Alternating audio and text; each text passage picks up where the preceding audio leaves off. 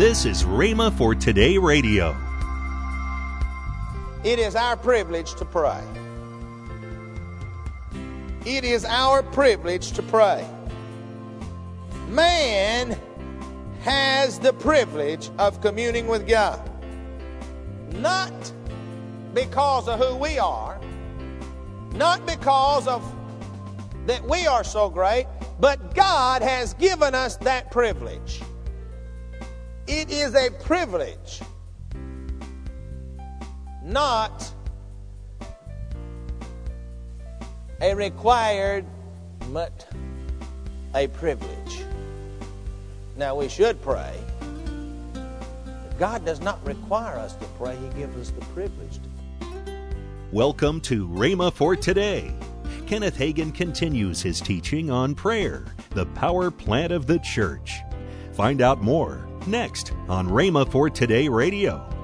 Also, later in today's program, I'll tell you about this month's special radio offer. Right now, let's join Kenneth Hagin for today's message.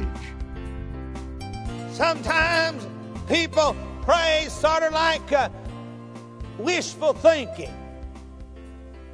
You know, they pray sort of wishing and hoping that it might happen, but really not believing that it's going to happen, but they just they just thought they'd pray and try it anyway. Ever heard anybody do that? But we got to understand that when we pray, we need to be specific with God and not wishful thinking, hoping it's going to happen. Maybe it will, but probably won't anyway. Hello. That's about like the old boy wanted to date the girl, and he's told his buddy, he said, Well, I'm going to ask her, but she probably won't go anyway. I can tell you right there, he probably, he ain't going to get no date. Because he got a negative attitude before he ever started. He already knows. And when he goes to ask her, he won't just ask her out. He just won't go up and say, Mary, uh, I, would like for you to go with me such and such a place. No, he'll go up there and say, well, you know, you probably got something already planned anyway. But uh, just if you happen to be free, would you like to go with me?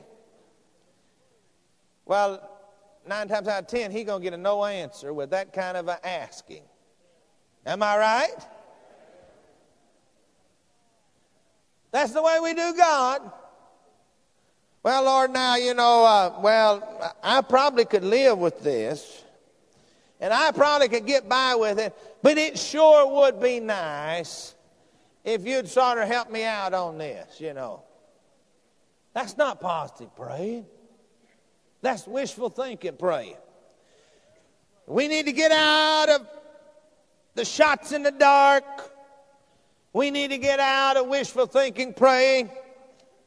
And thirdly, we must quit shirking responsibility in our prayer life. Do you know how most people shirk their responsibility in the prayer life? They shirk their responsibility by adding to the end of their prayer, if it be thy will. Now that gets them off the hook if nothing happens because, see, they don't figure it's going to happen anyway. And they say, if it be thy will, then if it don't happen, they say, oh, well, it wasn't the Lord's will. Hello? If it be thy will, Lord, do this. If it be thy will, then you got an out. You've got an escape clause in your prayer. When you write contracts in the natural, we got some attorneys in this place today. Go to church here, and they'll tell you that when you write a contract, you always put an escape clause in there somewhere. You write an escape clause when you write a contract so your client, if he wants out, he got a way out. Is that correct? Anybody that goes into any contract, Your lawyer will tell you, your attorney will tell you that you never go in or into any kind of contract unless you got an escape clause. You can get out if you want. Hello. Now I'm going to tell you something. When we're dealing with God, there's no use to adding any escape clauses. An escape clause with God, as far as I can see, is a statement of unbelief. And it will hinder your faith in receiving. Now, another thing we need to understand is that we need to know the will of God before you start praying. Many people are wasting their time praying about something that's not the will of God in the first place. When you pray, believe. Okay? Now, it is our privilege to pray. It is our privilege to pray. Man has the privilege of communing with God. Not because of who we are, not because of that we are so great, but God has given us that privilege. It is a privilege, not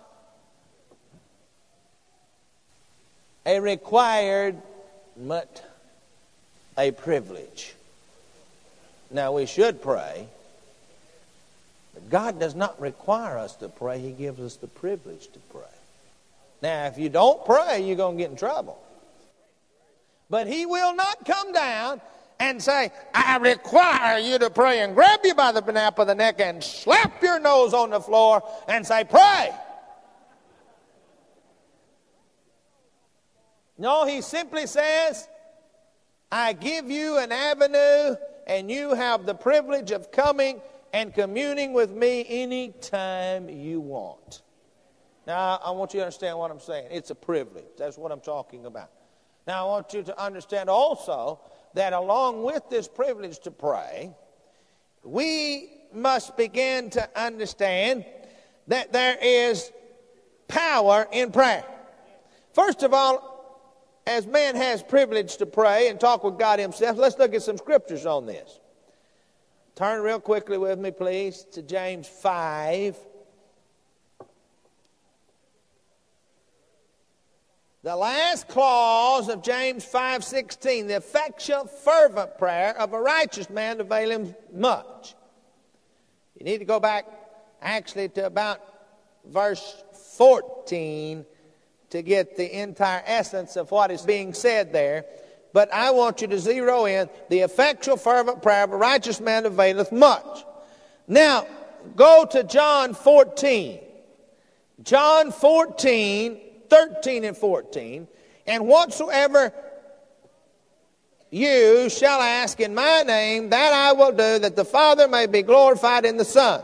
If you shall ask anything in my name, I will do it. Now, that is our privilege. Power comes through prayer. Why do prayers go unanswered?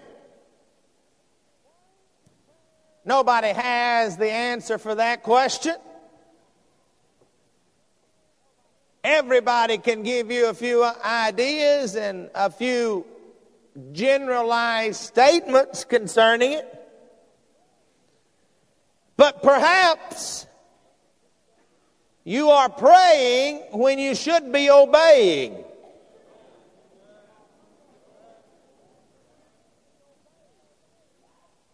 Perhaps you are praying when you should be obeying. You get that? See, sometimes God's already given us what was, He already told us. Ain't no use to pray no more. Just get up and do it. Well, let's go pray about that a little more. See, a lot of times for people that are in the ministry, the reason ain't nothing happening is because they'll be somewhere and somebody say, Well, uh, how about coming over and preaching for me sometime? They say, Well, let me pray about it. They ain't got nowhere to go anyway, and they say, Let me pray about it. Ain't no use praying and wasting time. They need to be obeying. Carry a deal in your pocket. Somebody said, Hey, how about coming and preaching for me? When? Well, you got to pray. Only time you got to pray if you call to the ministry and, and you don't have no place to preach. The only time you have to pray, whether you go there to preach or not, is if you've got other places to go, and then you got to find out which one God wants you to go to first. That's what I mean, that some people are praying instead of obeying. Most of the time, we pray instead of obey because we don't want to do it, so we keep praying about it. Welcome to Rhema for Today with Kenneth and Lynette Hagin. You can find more great materials by Kenneth E. Hagin, Pastor Hagin, and the rest of the Hagin family by visiting our online bookstore. Right now, I'd like to tell you about this month's special radio offer. The first item in this offer is the book by Kenneth Hagin entitled The Untapped Power of Praise. There is unlimited power waiting to be released on the inside of every believer the power of praise. We can overcome the trials of life and win the victory every time by praising God with a heart full of love and gratitude. Next, from Kenneth E. Hagin, the four CD set entitled Ministering to the Lord. In the midst of troubles, we must worship and praise God for who He is and what His Word says. As we fellowship with the Father, our faith will grow and we will be set free from the power of circumstances. Both of these items are for the special price of $22.22. That's $17.73 off the retail price. Call toll free 1 888 Faith 99. Again, call toll free 1 888 Faith 99. You can also order online at rhema.org. That's R H E M A dot O R G. Rhema.org. Or if you prefer to write to Kenneth Hagin Ministries, our address is P.O. Box 50126, Tulsa, Oklahoma 74150. We always love to hear from our listeners, so write in or email us today and become a part of Rhema for Today. Right now, let's join Kenneth and Lynette Hagin. We're still enrolling for Rhema Bible Training College. That's right. Uh, just go online and you can apply right now. Right today, you can Yes. apply at rbtc.org. This is a Bible school that we have the two year program, but we got the three Yes. and four year program That's if you right. want it. We've got what they call the core curriculum, or now they've changed the name of it, I think. Mm-hmm. Yes. Anyway, I, and then uh, that's for two years, and then the third year you choose pastors, world missions, worship, student ministries, which is youth and children, helps, itinerant ministry. And now, if you want to, you can just come and take two years of biblical studies. That's right. We have a lot of more mature people. I won't say old, but older no. people, but mature people that they just wanted to come. Some of them are already retired. Some of them they sent their kids to Rhema, and their kids are out ministering somewhere. And so they just go and they take the biblical studies, which is two years of just study Bible. of the Bible, That's study right. books of the Bible. So we got it all here. The RBTC is the best Bible school that you're going to find anywhere. I'll stack us up against anybody, That's anywhere, any day. And can you believe, honey, we're starting our 46th year Yeah. of Rhema Bible Training Yeah, College. we've been here for 46 years. We've got the track record to That's prove right. it. Tomorrow, more from Kenneth Hagin on prayer, the power plant of the church. If you'd like, you can visit our online bookstore at rhema.org for more great resources. Thanks for listening to Rhema for Today with Kenneth and Lynette Hagin.